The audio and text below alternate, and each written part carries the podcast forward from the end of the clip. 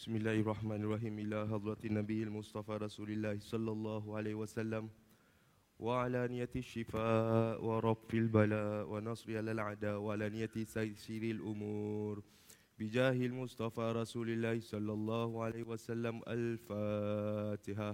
A'udzu billahi minasy syaithanir rajim. Bismillahirrahmanirrahim. Alhamdulillahi Rabbil Alamin. Ar-Rahmanir-Rahim. Maliki Yawmiddin. Iyyaka na'budu wa iyyaka nasta'in. Ihdinas siratal mustaqim. Siratal ladzina an'amta 'alaihim, ghairil maghdubi 'alaihim waladdallin. Amin. أستغفر الله العظيم الذي لا إله إلا هو الحي القيوم وأتوب إليه. أستغفر الله العظيم الذي لا إله إلا هو الحي القيوم وأتوب إليه. أستغفر الله العظيم الذي لا إله إلا هو الحي القيوم وأتوب إليه. أستغفر الله العظيم الذي لا إله إلا هو الحي القيوم وأتوب إليه. أستغفر الله العظيم الذي لا إله إلا هو الحي القيوم وأتوب إليه. أستغفر الله العظيم الذي لا إله إلا هو الحي القيوم وأتوب إليه. لا إله إلا الله وحده لا شريك له، له الملك وله الحمد، يحيي ويميت وهو على كل شيء قدير. لا إله إلا الله وحده لا شريك له، له الملك وله الحمد، يحيي ويميت وهو على كل شيء قدير. لا إله إلا الله وحده لا شريك له، له الملك وله الحمد، يحيي ويميت وهو على كل شيء قدير. ولا حول ولا قوة إلا بالله العلي العظيم. قال الله تبارك وتعالى في كتابه العزيز بعد أعوذ بالله من الشيطان الرجيم. بسم الله الرحمن الرحيم. إن الله وملائكته يصلون على النبي، يا أيها الذين آمنوا صلوا عليه وسلموا تسليما. اللهم صل على سيدنا محمد وعلى آله وأصحابه وسلم تسليما كثيرا. اللهم صل على سيدنا محمد وعلى آله وأصحابه وسلم تسليما كثيرا. اللهم صل على سيدنا محمد وعلى آله وأصحابه وسلم تسليما كثيرا. اللهم صل على سيدنا محمد وعلى آله وأصحابه وسلم تسليما كثيرا. اللهم صل على سيدنا محمد وعلى آله وأصحابه وسلم تسليما كثيرا. اللهم صل على سيدنا محمد وعلى آله وأصحابه وسلم تسليما كثيرا. اللهم صل على سيدنا محمد وعلى آله وأصحابه وسلم تسليما كثيرا. اللهم صل على سيدنا محمد وعلى آله وأصحابه وسلم تسليما كثيرا.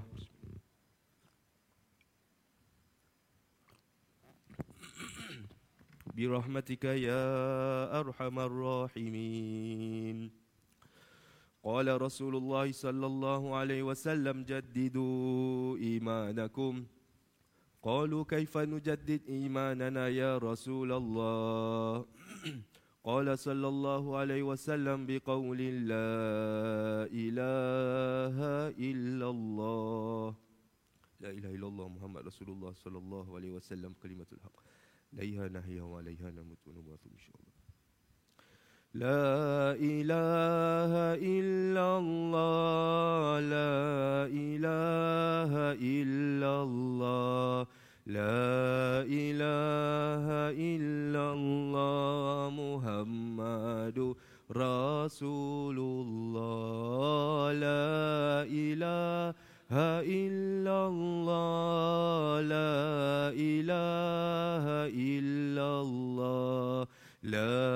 إله إلا الله محمد رسول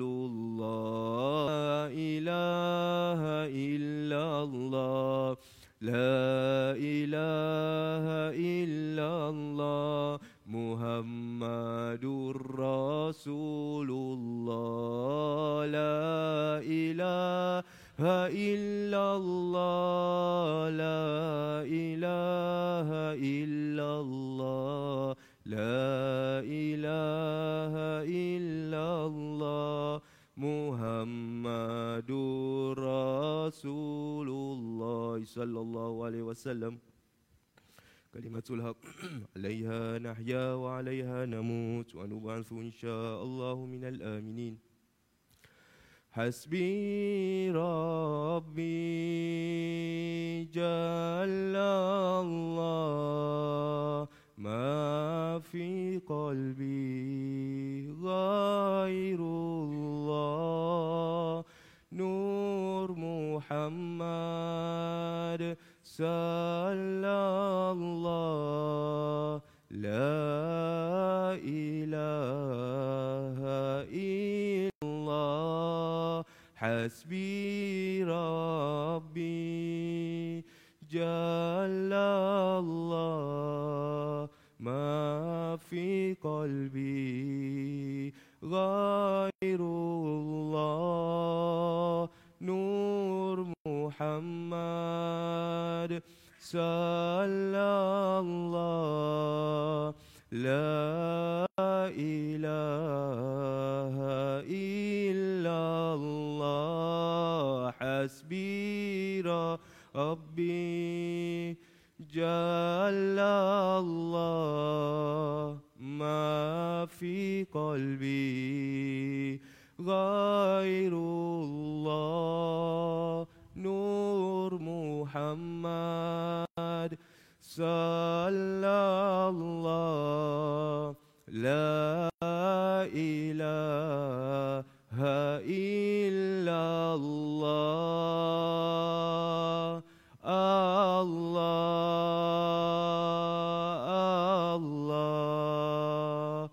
الله الله يا الله الله الله الله يا الله الله الله الله يا الله تبنا يا الله تبنا يا الله ورجعنا ورجعنا رجعنا يا الله وندمنا وندمنا وندمنا يا الله حسبي ربي جل الله ما في قلبي غير الله نور محمد صلى الله لا إله إلا الله حسبي ربي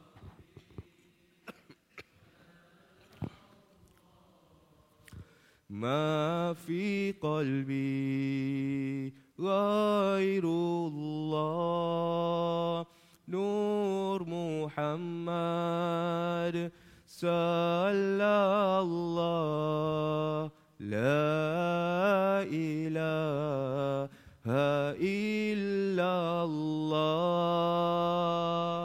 الله الله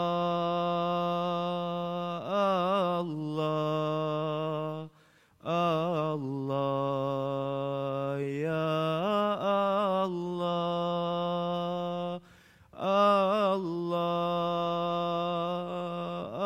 Allah Allah ya Allah Allah Allah Allah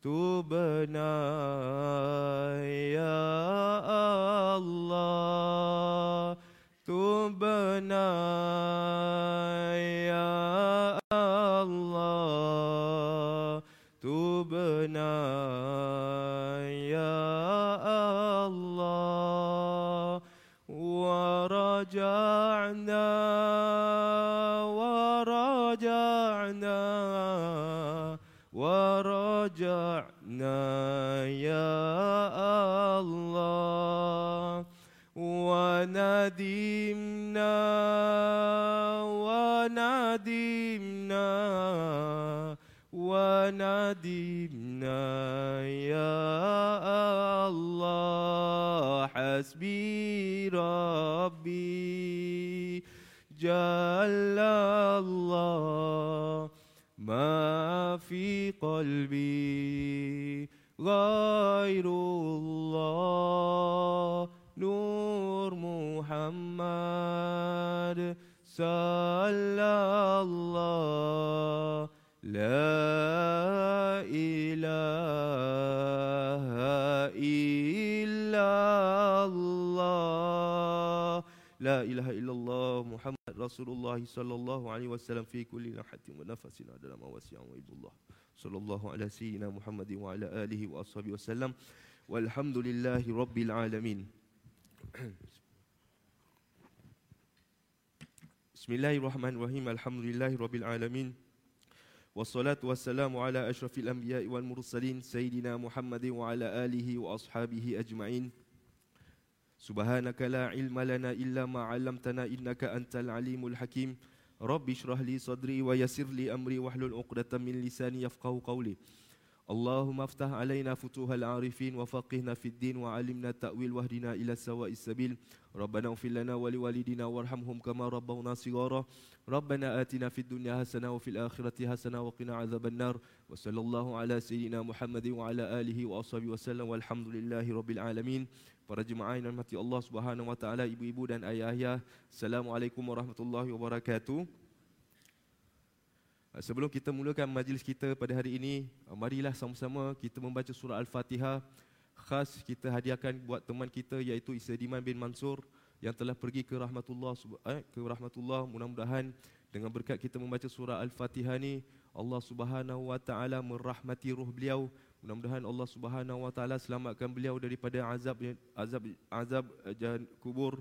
Mudah-mudahan Allah Subhanahu Wa Taala menjadikan kuburnya raudhah min riyadil jannah dan jauhkan daripada kuburnya daripada riya, uh, niran uh, hufrah min hufrati niran. Mudah-mudahan Allah Subhanahu Wa Taala kurniakan maghfirah dan pengampunan. Mudah-mudahan Allah Subhanahu Wa Taala kurniakan dia syafaat daripada Nabi Muhammad sallallahu alaihi wasallam dan juga kepada arwah-arwah ibu dan ayah kita dan teman-teman kita yang telah pergi meninggalkan kita. Ala hadhihi niyya wa ala niyatis salihah. Al-Fatihah. A'udzubillahi minasyaitonirrajim. Bismillahirrahmanirrahim. Alhamdulillahirabbil alamin. Arrahmanirrahim. Maliki yaumiddin. Iyyaka na'budu wa iyyaka nasta'in. Ihdinas siratal mustaqim. صراط الذين أنعمت عليهم غير المغضوب عليهم ولا الضالين آمين. قال المؤلف رحمه الله تعالى ونفعنا الله بعلومه وبكم آمين. Kita masih lagi dalam bab yang ke lapan. Eh, mungkin separuh kita sudah terangkan ataupun hampir semua. Hikam, hikmah yang ke lapan daripada Atha'illah Iskandariyah. Baik, para jemaah yang dirahmati Allah Subhanahu Wa Taala, Hik, antara hikmah yang kita pelajari eh, sebelum ni adalah Imam Atha'illah Iskandariyah nak menerangkan kita, kalaulah andai kata sekiranya daripada seketika saat-saat daripada waktu-waktu Allah Subhanahu Wa Taala perolehkan kita untuk Allah bukakan jalan untuk mengenali Allah Subhanahu Wa Taala. Kata Imam Atha'illah Iskandariyah, janganlah kamu lengah-lengahkan dan jangan kamu fikir amalan kamu yang sebelum dahulu. Jadi para jemaah yang dirahmati Allah Subhanahu Wa Taala, hari ini bila kita datang ke Masjid Istighfar tiap-tiap hari Khamis ataupun tiap-tiap waktu tuan-tuan datang ataupun para hadirin datang pada eh, datang ke masjid ini, kita datang dengan tujuan adalah semata-mata untuk mendapat keridhaan Allah Subhanahu Wa Taala. Dan kita belajar ilmu tasawuf ataupun ilmu hikam Atha'illah Iskandariyah yang kita belajar ni adalah kita ni dalam proses untuk pemulihan hati kita. Jadi sebab tu kita berterima kasih kepada guru kita Ustaz Tengku Muhammad Fauzi. Sebelum dia mengadakan kelas, dia adakan zikir. Sebab apa tuan-tuan?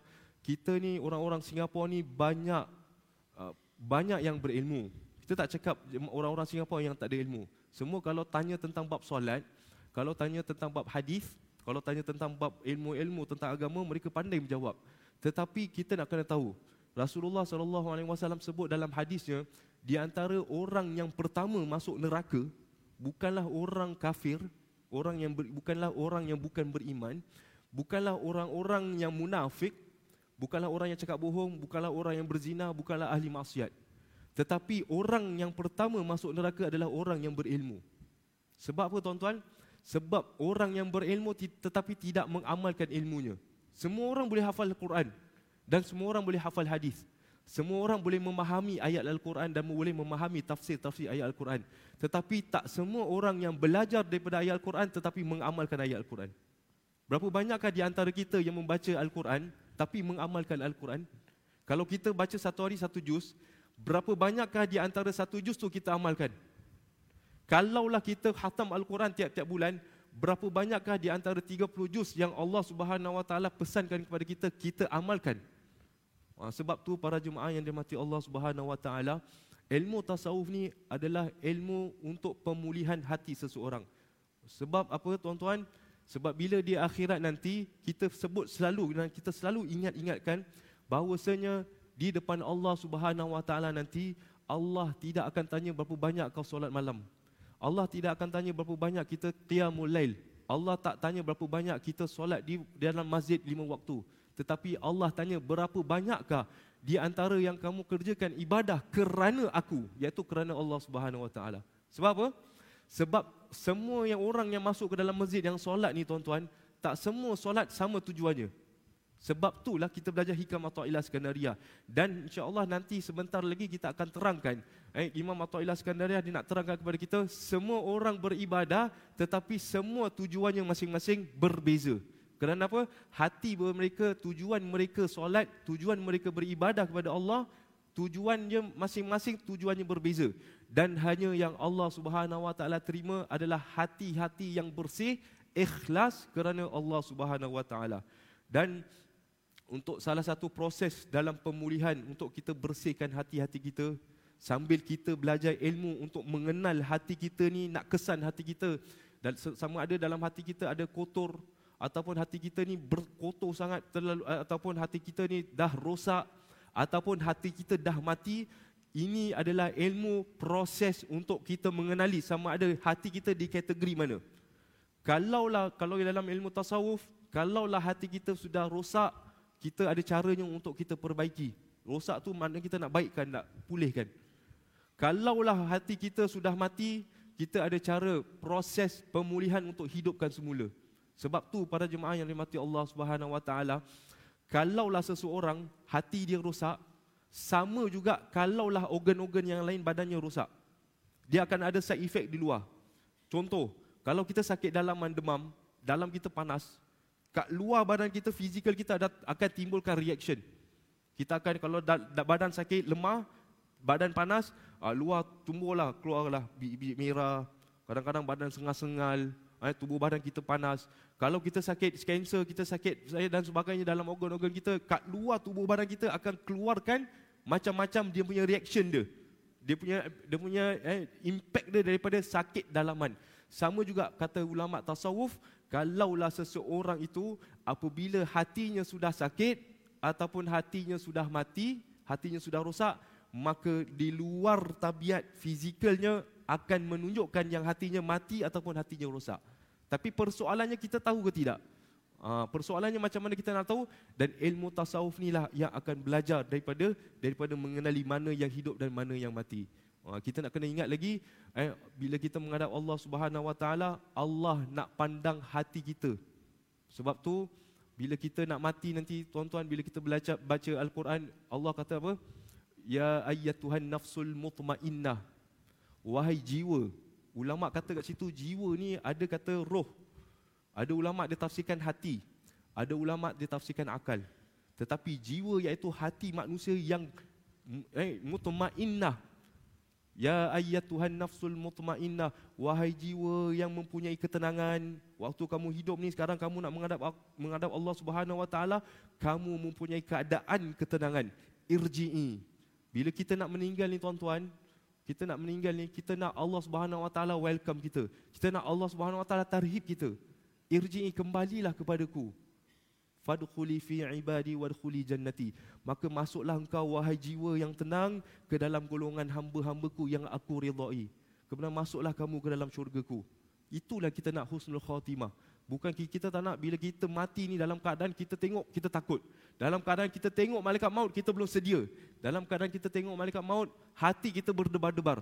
Kita tak nak seperti itu. Kita nak mutmainnah. Dan macam mana kita nak mengatasinya, macam mana kita nak belajar? Bila waktu kita sakaratul maut, kita dalam keadaan tenang. Inilah yang kita belajar ilmu tasawuf. Jadi para jemaah yang dirahmati Allah Subhanahu Wa Taala, kita baca sambung sikit syarahan daripada Hikam Atha'illah Skandariah daripada pengarang kitab kita, muka surat dua puluh lima. Kita baca dulu dia punya hikam dia dulu. Idza fataha laka wijhatan min at-ta'arufi fala tubali ma'aha in qalla 'amaluk fa innahu ma fatahaha laka illa wa huwa yuridu an yata'arrafa ilaik alam ta'lam anna at-ta'arufa huwa muriduhu 'alaik wal a'malu anta muhdiha ilaih wa aina ma tuhdihi ilaihi mimma huwa muriduhu 'alaik.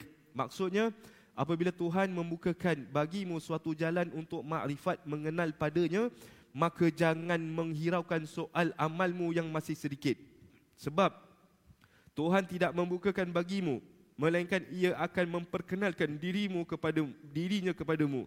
Tidakkah engkau ketahui bahawa makrifat itu semata-mata pemberian kurnia Allah kepadamu, sedang amal perbuatanmu hadiah daripadamu? Maka di manakah letak perbandingannya antara hadiahmu dengan pemberian kurnia Allah kepadamu? Makrifat mengenal kepada Allah itu adalah puncak keuntungan seorang hamba. Maka apabila Tuhan telah membukakan bagimu suatu jalan untuk mengenal kepadanya, maka tidak usah engkau risau, hiraukan berapa banyak amal perbuatanmu meskipun masih sangat sedikit amal kebaikanmu. Sebab makrifat itu suatu kurnia pemberian langsung dari Allah Subhanahu Wa Taala. Maka ia sekali-kali tidak tergantung kepada banyak atau sedikitnya amal kebaikan. Abu Hurairah radhiyallahu anhu berkata, bersabda Rasulullah sallallahu alaihi wasallam, Allah Subhanahu Wa Taala berfirman, apabila aku menguji hamba-Ku yang beriman, Kemudian ia tidak mengeluh kepada pengunjung-pengunjungnya, iaitu kepada ujian-ujian tersebut. Maka aku lepaskan ia dari ikatanku dan aku gantikan baginya daging dan darah yang lebih baik dari yang asal.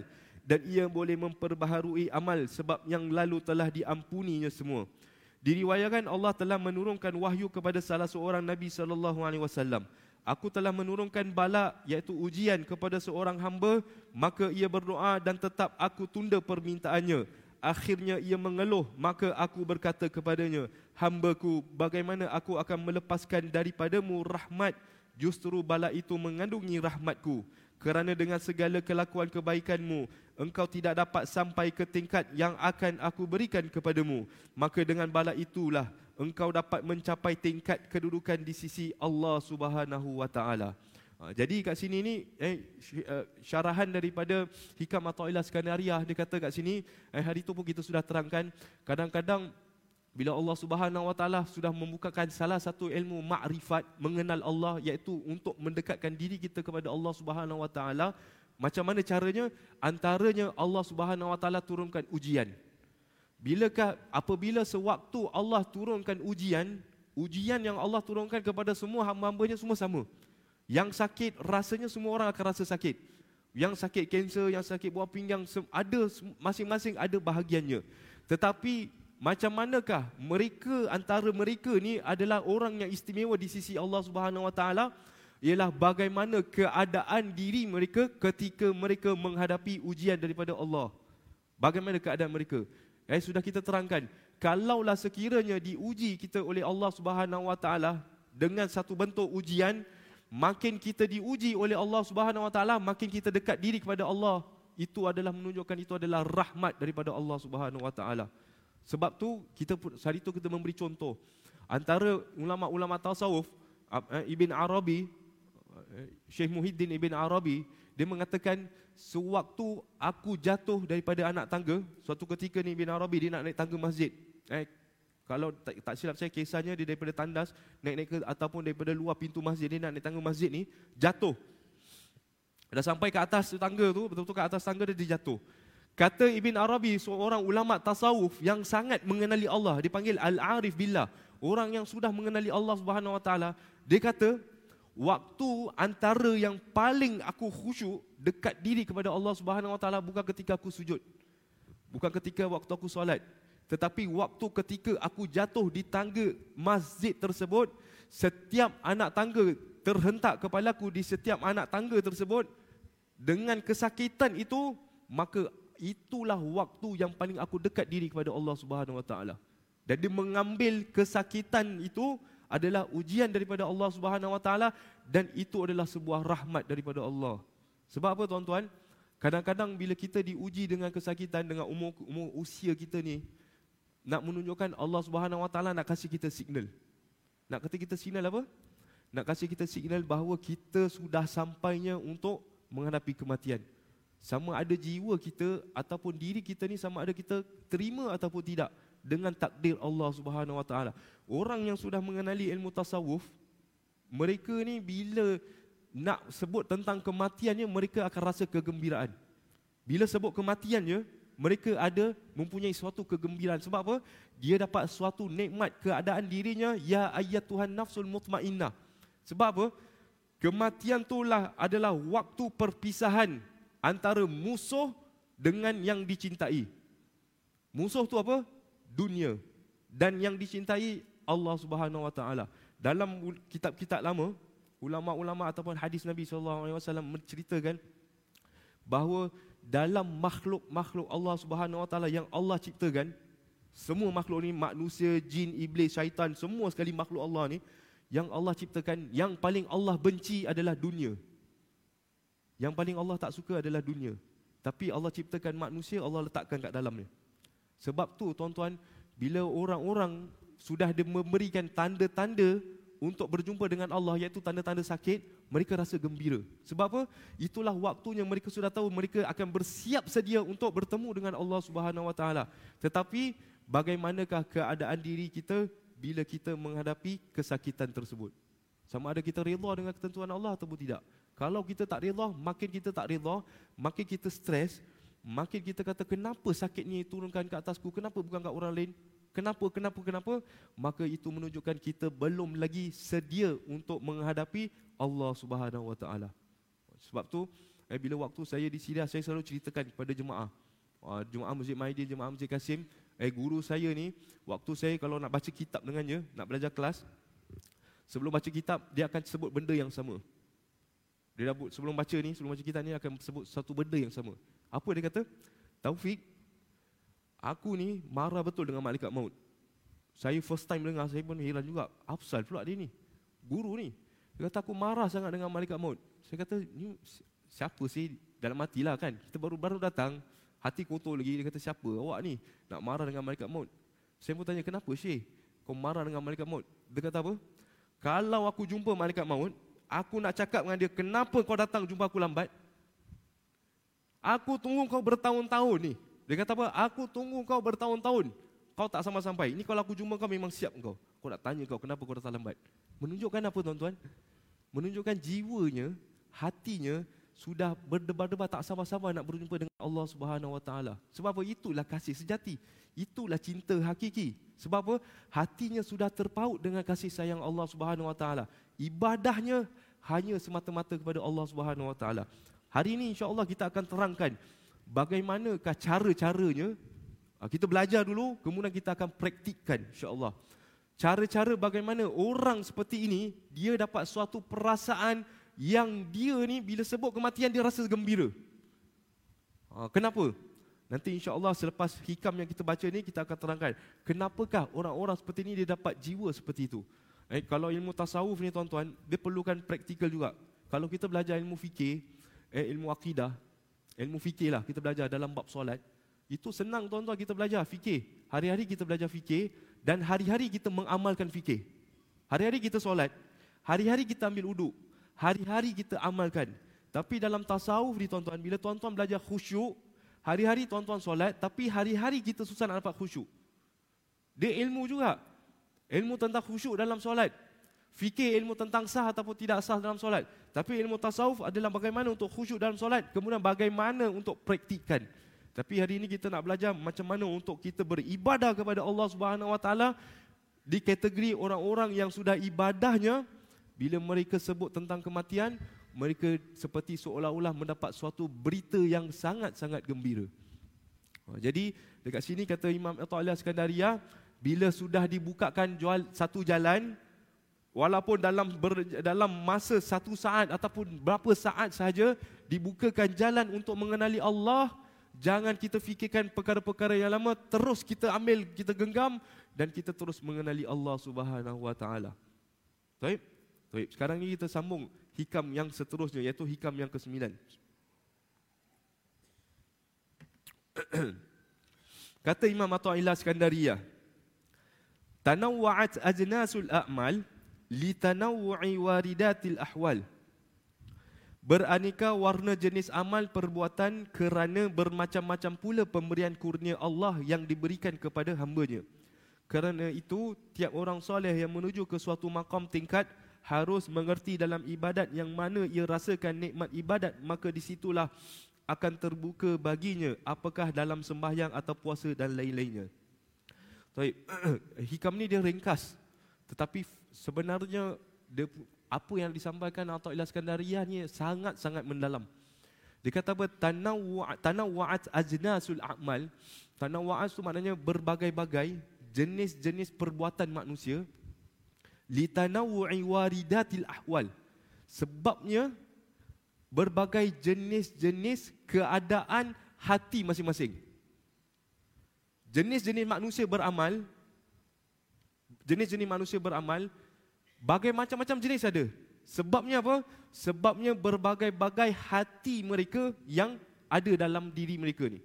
Hati mereka nak kehendak apa tu berbagai-bagai, sebab itulah jadinya perbuatan yang berbeza-beza. Contoh, kita ambil yang umum dulu. Perbuatan manusia dibagi kepada dua. Kita ambil yang paling simple yang untuk kita faham. Satu taat, satu maksiat. Kalau kita tengok, kita bayangkan seluruh dunia ni tuan-tuan. Kalau kita bayangkan seluruh dunia, kita tengok manusia ni. Kalau kita bayangkan sekarang, ada manusia sekarang ni, tengok sekarang pukul sembilan tiga puluh. Sekarang jam sembilan tiga puluh ni, ada sebahagian daripada manusia yang penduduk-penduduk di Pasir Ris datang ke Masjid Istighfar dengar ceramah, syarahan. Ada sebahagian daripada manusia sekarang ni tengah menghadapi sakaratul maut. Ada sebahagian daripada manusia sekarang ni, dia sedang apa namanya melahirkan anak, bayi yang baru lahir. Ada sebahagian daripada manusia sekarang sedang buat maksiat. Ada sebahagian manusia sekarang sedang menyambut menyambut apa namanya hari-hari yang kelahiran mereka ataupun hari-hari perayaan mereka. Ada sebahagian manusia sekarang sedang buat maksiat seperti minum air arak. Ada sekarang sedang berjudi. Ada sekarang tengah spin. Wah, pakai handphone boleh, pakai kad boleh. Eh, sekarang macam-macam. Ada sekarang tengah main game. Berbagai-bagai jenis manusia yang mereka, perbuatan mereka ni adalah sebabnya berbagai-bagai jenis hati mereka. Jadi Imam Atha'illah Iskandariah nak menerangkan, iaitu Imam Atha'illah Iskandariah ni adalah seorang ulama tasawuf, sama juga pendapatnya dengan Imam Ghazali rahimahullahu ta'ala, nak menerangkan bahawasanya perbuatan manusia ni, dilakukan manusia buat ni, terarah kerana tujuan hatinya. Jadi maknanya apa? Setiap manusia yang melakukan perbuatan, setiap perbuatan yang mereka lakukan tu adalah berdasarkan hati mereka. Kalau mereka buat maksiat, menunjukkan hati mereka sudah rosak. Ini belum masuk dalam ibadat. Dalam tasawuf ibadat nanti kita terangkan lagi. Kalaulah manusia ni sedang buat maksiat, contoh dia main judi, tengah main spin. Waktu dia tengah spin, tekan spin tu, maknanya dia kan, sekarang kan dia main judi pakai handphone kan. Dia tengah tekan handphone tu, dia tengah tekan tu, waktu itulah hatinya sedang mengarahkan kepada maksiat. Kalaulah dia tengah pegang kad ni, itu menunjukkan hatinya sekarang ni sedang menuju kepada maksiat. Dan Imam Al-Ghazali rahimahullah ta'ala kata apa? Dalam dalam diri manusia ni ada sebuah raja. Ada ses- eh, raja. Kalaulah raja itulah yang akan mengarahkan tentera-tenteranya untuk melakukan. Dan Nabi sallallahu alaihi wasallam sebut, dalam diri manusia ni ada segumpal darah. Kalau baik darah tersebut, maka baiklah seluruh badannya. Kalau jahatlah darah tersebut, maka jahatlah seluruhnya. Kata Imam Ghazali kata apa? Dalam diri manusia ada sultan. Sultan inilah yang akan mengarahkan tentera-tenteranya. Jadi kalaulah seseorang manusia, dia ni contoh, tangan dia melakukan maksiat, dia tumbuk muka orang, ataupun dia mencuri, ataupun dia buat maksiat menggunakan tangan, menunjukkan sultan hatinya sedang mengarahkan tangannya untuk melakukan maksiat. Kalaulah dia bercakap bohong, kalaulah matanya melihat maksiat, menunjukkan hatinya yang sedang mengarahkan kepada kepada keburukan. Jadi dia kata kat sini apa? Berbagai perbuatan manusia ni bila dia melakukan maksiat, menunjukkan hatinya masih lagi dalam melakukan kemaksiatan. Jadi nak menunjukkan kalaulah manusia tu membuat kejahatan, menunjukkan hatinya lah yang mengarahkannya dan hatinya masih lagi dalam kerosakan. Kalau kita ni tuan-tuan ada mempunyai suka cakap tentang orang, kita ni selalu suka mengumpat. Mengumpat maksudnya apa? Kita suka berbual buruk tentang orang. Sedangkan Allah Subhanahu Wa Taala sebut dalam Al-Quran, kamu ni bila mengumpat orang, berbual buruk tentang orang, sama seperti kamu memakai bangkai daging kawanmu sendiri. Apakah kamu suka? Apakah benda tu adalah bukan perbuatan yang keji? Allah subhanahu wa taala sindir, menunjukkan orang yang mengumpat ni, mulut ni, kerana mulut ni lah eh, nak menunjukkan bila seseorang mengumpat ataupun berkata-kata buruk tentang orang lain, menunjukkan hatinya masih rosak. Sebab tu Nabi sallallahu alaihi wasallam sebut, kalaulah kamu boleh jaga dua benda ni, ni maksiat yang selalu kita senang lakukan. Kalau kamu boleh jaga dua benda ni, aku, iaitu Nabi sallallahu alaihi wasallam sebagai guarantor, jaminan kamu masuk syurga. Dua benda je kita jaga. Kata Nabi sallallahu alaihi wasallam, aku sebagai jaminan kamu masuk syurga. Aku sebagai guarantor. Kamu kalau kena azab Allah subhanahu wa taala, aku sebagai jaminan. Ya Allah, aku sebagai guarantor hamba engkau ni masuk ke dalam neraka. Ya Allah, aku keluarkannya daripada neraka. Guarantor, kata Nabi sallallahu alaihi wasallam, ana dhaman lahu. Yang pertama, orang yang menjaga faraj. Orang yang menjaga kemaluan. Itu kita boleh jaga tuan-tuan, orang yang berzina, orang menjaga kemaluan. Antaranya orang menjaga kemaluan berzina. Antara orang yang menjaga kemaluan, dia menjaga cara dia beristinja, cara dia qada hajat, cara dia buang air kecil, cara dia buang air besar. Adakah dia tanah nuhi? Adakah dia berdeham? Adakah dia buang dengan bersih? Adakah air yang dia buang air kecil itu terpecik ke tidak? Itu semua dalam bab istinja. Kata Nabi sallallahu alaihi wasallam, kalau kamu jaga kemaluan kamu, maksudnya termasuklah daripada segi kebersihan juga, Dan yang kedua, kalau kamu dapat jaga mulut kamu. Nabi sallallahu alaihi wasallam kata mulut. Rasulullah tak kata benda lain. Rasulullah kata mulut dengan kemaluan ni. Sebab apa? Dua benda inilah penyebabnya manusia ni banyak masuk ke dalam neraka Allah Subhanahu Wa Taala. Jadi Nabi sallallahu alaihi wasallam beri jaminan kalau dua benda ni kita boleh jaga, maka kita ni, maka Rasulullah sallallahu alaihi wasallam menjadi garantor. Kemudian, berbagai-bagai perbu- jenis perbuatan manusia menunjukkan hatinya yang mengarahkan tersebut. Taib, sekarang ni, orang yang beribadah pula, kalau kita tengok, kata Imam Atha'illah Iskandariah, dia nak bayangkan, berbagai-bagai orang ibadah, kalau kita tengok, mas- contoh, kita masuk masjid istighfar, tadi Imam Qomat, Allahu Akbar, Allahu Akbar, Ashhadu an la ilaha illallah, Ashhadu anna Muhammadan Rasulullah. Ada orang dia masuk masjid dalam keadaan dia bercakap. Ini maaf, saya tak tak nak sebut nama siapa-siapa ataupun saya tak ada nak apa namanya nak menyinggungkan perasaan siapa-siapa. Tapi ini nak kasih contoh supaya kita faham. Ada orang dia masuk masjid, dia berbual. Ada orang dia masuk masjid, dia pakai handphone. Kadang-kadang saya pun masuk masjid, saya terpaksa mesej nak kena reply. Ada orang masuk masjid dalam keadaan dia sudah bersiap sedia dari tempat wuduk tu, dia sudah bersiap sedia nak menghadap Allah Subhanahu Wa Taala. Ada orang masuk masjid ni dia masih mengumpat lagi. Engkau tahu hari tu aku nampak dia ni kat macam gini, dia ni buat alamak aku nampak dia benda buat benda yang tak baiklah. Masuk masjid ni rumah Allah ni dia buat maksiat. Ada orang masuk masjid dia marah. Ada orang masuk masjid dalam berbagai-bagai niat mereka, berbagai-bagai perbuatan, dan apabila mereka diri di dalam saf untuk solat berjemaah, mereka kata usolli fardhal isya'i arba'a raka'atin ma'muman lillahi ta'ala. Allahu akbar, Allahu akbar kabira. Semua baca sama kan? Perbuatan sama tak? Sama. Allahu akbar kabira walhamdulillahi katsira wa subhanallahi bukratan wa asila. Kemudian wajjahtu wajhiya lilladzi fataras samawati wal ardh hanifan musliman wa ma ana minal musyrikin. Inna salati wa nusuki wa mahyaya wa mamati lillahi rabbil alamin. La syarika lahu wa bidzalika umirtu wa ana minal muslimin. Tarik nafas. Bismillahirrahmanirrahim. Alhamdulillahi rabbil alamin. Ada orang dia solat, dia memahami dan mendalami apa yang dia baca. Inna salati wa nusuki, solatku ya Allah, lillahi rabbil alamin, kerana Tuhan, kerana Allah rabbil alamin, Tuhan semesta alam. Bismillahirrahmanirrahim. Alhamdulillahi rabbil alamin.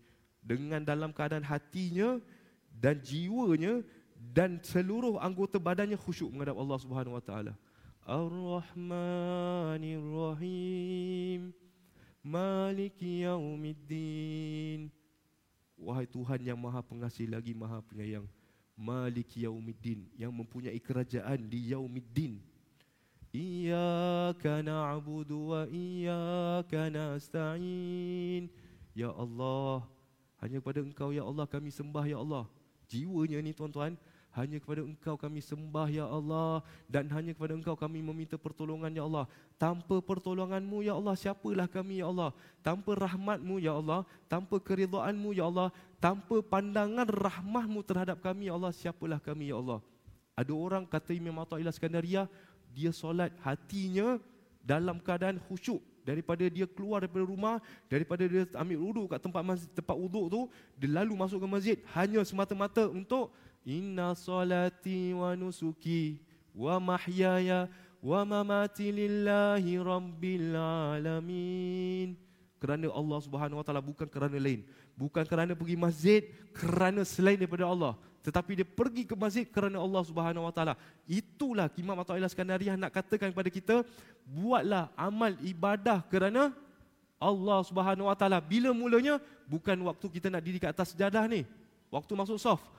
Tapi kalau boleh kita niatkan daripada keluar rumah, ya Allah aku keluar rumah ni nak sembahyang isyak, ya Allah pergi masjid istighfar kerana-Mu ya Allah. Setiap langkah yang kita jalan, Allah, Allah, astaghfirullah, astaghfirullah. Allah Subhanahu Wa Taala gunakan rahmat dan kasih sayang.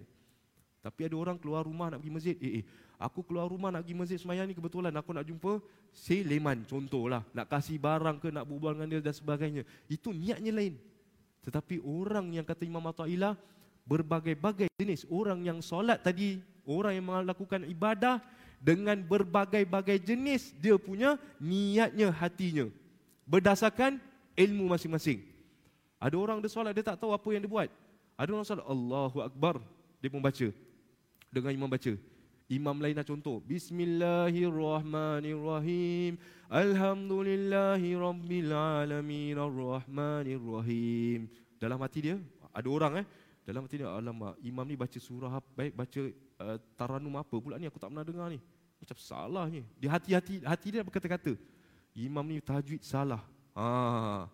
Imam ni tajwid ni, eh ini ikhfa, afsal dibaca izhar. Tajwid dia dah hukumkan ni. Imam ni baca taranum, suara dah serak, pergilah kasih orang lain. Hatinya dah macam-macam. Maaf tuan-tuan, ini bukan, ini kita cakap general. Hatinya kata Imam Atha'illah Iskandariah macam-macam. Dan lagi dahsyat, ni tak boleh jadi ni. Lepas ni aku nak tulis surat, aku nak komplain dekat masjid istighfar. Contohlah. Contoh bukan jemaah masjid ni, jemaah masjid lain. Contoh nak komplain lagi. Sebab apa? Sebab suara imam, kerana imam baca salah. Imam ni asyik baca salah saja. Ada satu kali tu kita baca sembahyang Jumaat, imam baca salah. Bismillahirrahmanirrahim. Sabbihisma rabbikal a'la, alladhi khalaqa fasawwa, walladhi qaddara fahada, walladhi akhrajal mar'a. Ada imam dia salah baca. Dia baca surah Wadduha. Sabbihisma rabbikal a'la allazi wa wajadaka dhalam. Macam mana pun saya tak tahu, dia boleh termasuk surah Wadduha. Bilal kat belakang, subhanallah. Tunjuk Bilal ikhlas. Ada jemaah ikhlas, subhanallah. Ada imam nak cuba lagi kali kedua. Bismillahirrahmanirrahim. Sabbihisma rabbikal a'la wa wajadaka dhalam fahada. Salah lagi. Bilal, subhanallah. Dah marah dah ni. Kali ketiga, subhanallah. Marah. Ini imam ni memang tak masuk. Kalaulah dua kali tak boleh, sudahlah tukar surah. Bilal contohlah. Orang kat belakang ni dengar. Dah, dah dua tiga kali kalau salah, sudahlah tukar surah. Kenapa imam ni nak baca ni surah juga? Ah, habis. Sebab tu kata Imam Atha'illah Iskandariah, berbagai-bagai orang yang melakukan ibadah, berbagai-bagai amalan niatnya masing-masing. Dan orang yang paling mulia adalah bila mereka beribadah kepada Allah Subhanahu Wa Taala kerana Allah Subhanahu Wa Taala. Itu yang paling afdal. Yang kedua, kategori yang kedua, orang dia beribadah, dia beribadah tetapi dia beribadah kerana makhluk Allah. Tuan-tuan, kalau saya tanya, kalau kita tanya logik sendirilah. Kalau seseorang dia beribadah kerana Allah itu lebih baik ataupun kerana makhluknya? Orang yang beribadah hanya semata-mata kerana Allah itu lebih baik daripada orang yang beribadah kerana makhluknya. Kita tak cakap beribadah kerana beribadah ni, kita solat khusyuk. Bila kita solat khusyuk kerana makhluk Allah tu tak salah, tapi dalam tasawuf tu salah. Dalam fikih tak batal solat. Saya kasih contoh. Contoh bila kita solat, maaf ya tuan-tuan. Contoh bila kita solat, imam baca surah surah tentang azab. A'udzubillahi, dalam surah Bismillahirrahmanirrahim. Ara'aital ladzi yukadzibu bid-din, fadzalikal ladzi yad'ul yatim wa la yahuddu 'ala ta'amil miskin. Fawailul lil musallin alladhina hum an salatihim sahun alladhina hum yuraun wa yamnaunal maun. Bila sampai ayat fawailul lil musallin, hati dia nangis. Nangis kerana apa? Kerana dia faham maksudnya neraka wil lah bagi orang-orang yang solat, melalaikan dalam solatnya. Neraka wil lah. Dia pun takut, ya Allah, aku tak nak masuk neraka-Mu, ya Allah. Ya Allah, ampunkanlah dosaku, ya Allah. Aku tak nak masuk neraka-Mu, ya Allah. Aku takut akan neraka-Mu. Orang yang menangis takut kerana neraka Allah Subhanahu Wa Taala, dosa tak? Tak dosa. Tetapi ilmu tasawuf dia salah. Sebab apa? Dia men, dia menangis kerana makhluk Allah. Neraka tu makhluk Allah, bukan Allah. Allah yang ciptakan neraka. Ini dalam tasawuf. Ini dalam kategori yang kedua. Dia dia baik, tetapi yang lebih baik adalah orang yang menangis kerana Allah Subhanahu Wa Taala, bukan kerana makhluk. Ya Allah, bila sampai ayat ayat masuk syurga, ya Allah, innal muttaqina fi jannatin wa uyun, akhidhina ma atahum rabbuhum, innahum kanu qabla dhalika muhsinin. Sampai ayat muttaqin je, masuk syurga je. Ya Allah, kau kurniakanlah orang-orang yang kau sebutkan dalam Al-Quran tadi, ya Allah. Orang-orang apabila dimasukkan ke dalam syurga, ya Allah, nikmatnya adalah bila bila orang-orang ahli syurga dia, dia niatkan apa sahaja dia nak, atahum rabbuhum, Allah akan datangkan di hadapan mereka. Mereka pun menangis, ya Allah, kau kurniakanlah kami syurga-Mu, ya Allah. Nangis. Nangis kerana apa? Kerana syurga. Tadi nangis kerana apa? Kerana neraka. Sedangkan kata ulama tasawuf, syurga dan neraka itu adalah makhluk Allah Subhanahu Wa Taala. Dan ulama tasawuf kata apa? Sedangkan ada orang ni, kategori yang kedua, dia menangis, dia bertaubat, dia insaf, kerana dia mendengar ayat-ayat tentang azab Allah Subhanahu Wa Taala, dia takut masuk neraka. Dia nangis kerana nak masuk syurga Allah. Itu adalah kategori yang kedua. Kategori yang tadi yang paling afdal sekali yang kita sebutkan adalah orang yang solat tadi tu kerana Allah Subhanahu Wa Taala. Sebab tu tuan-tuan para jemaah yang mati Allah Subhanahu Wa Taala, bila kata Imam Atha'illah Iskandariya, litanawu'i waridatil ahwal, dengan berbagai keadaan, jenis-jenis keadaan orang tersebut. Keadaan tu maksudnya apa? Hati mereka. Dia buat amal ibadah, semua sama banyak. Dia buat amal ibadah, semua sama. Tetapi dia solat, dia nangis, semua sama sifatnya.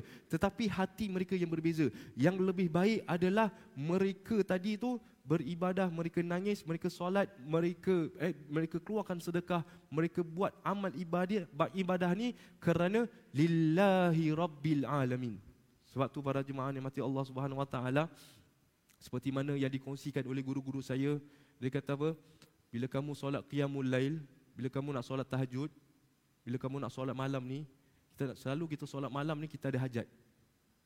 Bila kita solat dua rakaat ni, kita janganlah ada hajat apa-apa. Memang kita ada hajat, tapi kita cuba latihkan diri kita. Satu kali ni kita solat ni, kita solat, ya Allah, aku solat ni ya Allah hanya semata-mata kerana-Mu je ya Allah. Ya Allah, aku solat ni kerana aku nak bertemu dengan Kau ya Allah, aku rindu nak dengar, rindu nak bercakap dengan Kau. Ya Allah, aku solat ni ya Allah hanya kepada Engkau ya Allah, hanya kerana-Mu ya Allah, bukan kerana hajat-hajatku. Sebab apa? Selama ni kita solat tahajud, kita solat dua rakaat hajat, empat rakaat hajat, kita solat sunat taubat. Sebab apa? Sebab kita ada hajat. Kadang-kadang kita solat sunat taubat sebab kita tahu kita ada dosa. Tetapi pernah tak kita solat dua rakaat ni, ya Allah, aku solat kerana Engkau saja ya Allah. Orang yang solat, kita sebagai contoh, kita sebagai, kalau kita ada anak, anak kita, contoh kita ada dua orang anak. Anak yang pertama ni, dia sayangkan kita. Sebagai kita yang ada ada anak-anak ni, eh, kita sebagai ayah dan ibu ni, anak kita yang pertama sayang kepada kita kerana kerana kita ni mempunyai uh, kelebihan untuk memberikan dia rezeki. Apa yang dia nak, kita boleh berikan. Apa keinginan dia, kita boleh tunaikan. Kemudian anak kita sayangkan kita sampai kita tua. Adapun anak kita yang ke, yang, yang yang yang kedua ni, dia sayangkan kita sebabnya dia kata apa? Bapa, ayah, saya sayangkan ayah sebab ayah nilah ayah saya. Bukan kerana harta ayah, bukan kerana wang dan ringgit ayah, tapi kerana ayah adalah ayah saya, kerana ibu adalah ibu saya. Kerana kasih sayang ibu, kerana ibu telah melahirkan saya, saya sayang sangat dengan ibu. Walaupun ibu susah, walaupun ibu senang, walaupun ayah susah ke, ayah senang, ayah sakit ke, saya tetap sayang ayah dan ibu. Sama eh, bila kita ada anak begitu, kita rasa, ya Allah, anak aku ni syurgalah tempatnya. Ya Allah, inilah anak sebenarnya ya Allah. Walaupun anak yang pertama tu dia sayang kita sama macam Macam anak kita yang kedua, tapi tujuannya dia sayang tu lain. Satu sayang sebab dia dapat nikmat. Sama juga, bukan hanya kerana kita mendapat nikmat Allah Subhanahu Wa Taala, tapi kita sembahyang ni, kita berterima kasih kepada Allah. Ya Allah, aku berterima kasih kepada Engkau ya Allah, kerana Engkau lah ya Allah, kerana Engkau zat, Engkau lah Allah. Ya Allah, Kau kurniakanlah ke aku ya Allah suatu ilmu yang aku dapat mendekatkan diri kepada Engkau ya Allah. Ya Allah, Kau kurniakanlah ilmu yang aku dapat cinta hakiki kepada Engkau ya Allah. Bila kita, kata Allah Subhanahu Wa Taala, bila kita buat sesuatu kerana Allah Subhanahu Wa Taala, di dalam hadis kursi, bila kita serahkan segala hajat kita dan keperluan kita kepada Allah Subhanahu Wa Taala, Allah kata apa? Allah kata Allah sempurnakan hajat-hajat kamu. Kamu tak payah minta. Allah sempurnakan. Sebelum kamu minta, Allah sempurnakan. Tetapi keadaan diri kita, bagaimana kita ni bila kita beribadah kerana Allah Subhanahu Wa Taala. Bila kita pergi umrah, masuk Masjidil Haram, kita nampak ada orang tawaf. Kita nampak ada orang solat sunat. Macam-macam ibadah orang lakukan. Ada orang depan Multazam, ada orang depan pintu Kaabah, ada orang di belakang makam Ibrahim, ada orang di dalam di dalam Hijir Ismail dengan berbagai-bagai keadaan, dan semua kelakuan ibadah mereka semua berbagai berjenis-jenis macam-macam. Tetapi tujuan mereka, hati mereka semua bermacam-macam. Tetapi yang Allah Subhanahu Wa Taala pandang istimewa adalah orang yang beribadah hanya semata-mata kerana Allah Subhanahu Wa Taala. Bila kita sedekah, ya Allah aku sedekah ni ya Allah, bukan aku bukan kerana balasanmu ya Allah, tapi kerana-Mu ya Allah. Itu apa yang Kau nak gunakan kepadaku ya Allah, aku serahkan kepada Engkau ya Allah. Ya Allah ya Tuhanku ya Allah, aku solat sunat taubah ni ya Allah kerana Engkau ya Allah, kerana Engkau suka. Bila kita duduk atas sejadah ni tuan-tuan, bila kita solat lah, kalau kita solat malam, eh siapa yang lalu solat malam ni, bila kita solat malam, kita bangun ni, kita niat, ya Allah, aku solat ni ya Allah, bukan kerana bukan kerana makhluk-Mu ya Allah, bukan kerana rezeki-Mu ya Allah, bukan kerana nikmat-nikmat-Mu ya Allah, tetapi kerana-Mu ya Allah. Bila kita duduk atas sejadah, istighfar pada Allah Subhanahu Wa Taala, kita beristighfar kerana Allah menggunakan pengampunan, kerana diri Allah sendiri. Astaghfirullah Rabbal Baraya, Astaghfirullah minal khataya. Bila kita duduk ni, kita istighfar ni tuan-tuan, minta pengampunan daripada Allah Subhanahu Wa Taala. Kurniakan ya Allah, Kau kurniakanlah kami ya Allah ilmu yang kami sedar kami selalu melakukan kesilapan. Sebab apa? Ulama tasawuf kata apa? Orang yang kata dirinya tak ada dosa dan tak ada kesilapan, mereka itulah adalah orang yang berdosa besar. Kadang-kadang kita ni, rasa kita ni orang, ahli ilmu, ahli ibadah. Kita makin kita berumur, makin kita rasa kita amal ibadah banyak, makin kita rasa kita tak melakukan dosa. Jadi, hari ini kita belajar ni tuan-tuan, adalah berbagai-bagai jenis ibadat perbuatan manusia lakukan, hamba-hamba Allah lakukan, dengan berdasarkan dengan berbagai-bagai niat. Jadi bila kita melakukan ibadah ni, kita nak ubah niat kita bukan kerana makhluk Allah, bukan kerana selain daripada Allah, tapi kerana Allah Subhanahu Wa Taala. Jadi insya-Allah saya kira kita berhenti sampai sini. Insya-Allah minggu hadapan Ustaz Tengku Muhammad Fauzi akan mengambil alih semula kelasnya.